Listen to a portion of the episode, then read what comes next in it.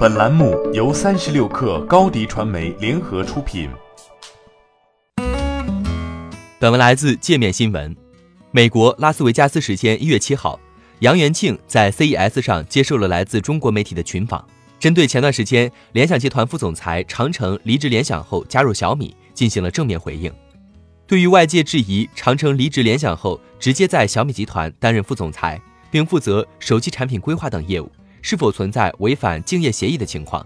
杨元庆说，任何企业的人才进出都是正常的，但这些进出都需要符合市场规则，不要因此引起一系列的法律问题。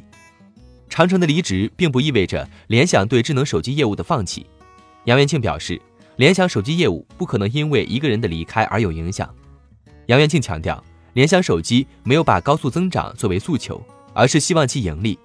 目前的盈利情况已经有了很好的改善，主要是收缩了一些不盈利的市场。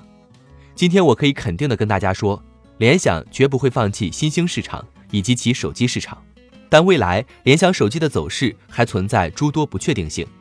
联想称，还将在保持手机业务盈利的情况下，通过提高手机的创新技术来改善产品。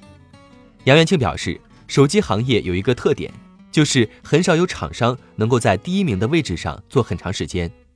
只有能坚持创新的产品，才能够在市场上长期存在。联想有信心在新兴市场上打翻身战。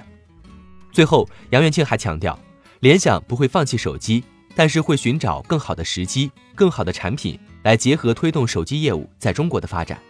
截至到二零一九年三月三十一号的二零一八财年。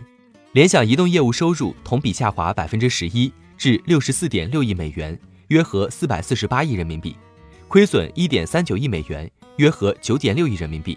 至于大幅减亏的原因，按照联想官方的解释是，在过去这一财年，联想移动业务集团发起了一系列战略转变，以减少开支、简化其产品组合，并专注于拉丁美洲和北美的核心市场。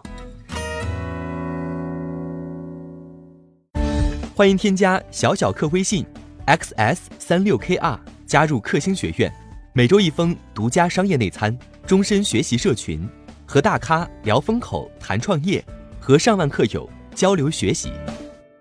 高迪传媒，我们制造影响力。商务合作，请关注新浪微博高迪传媒。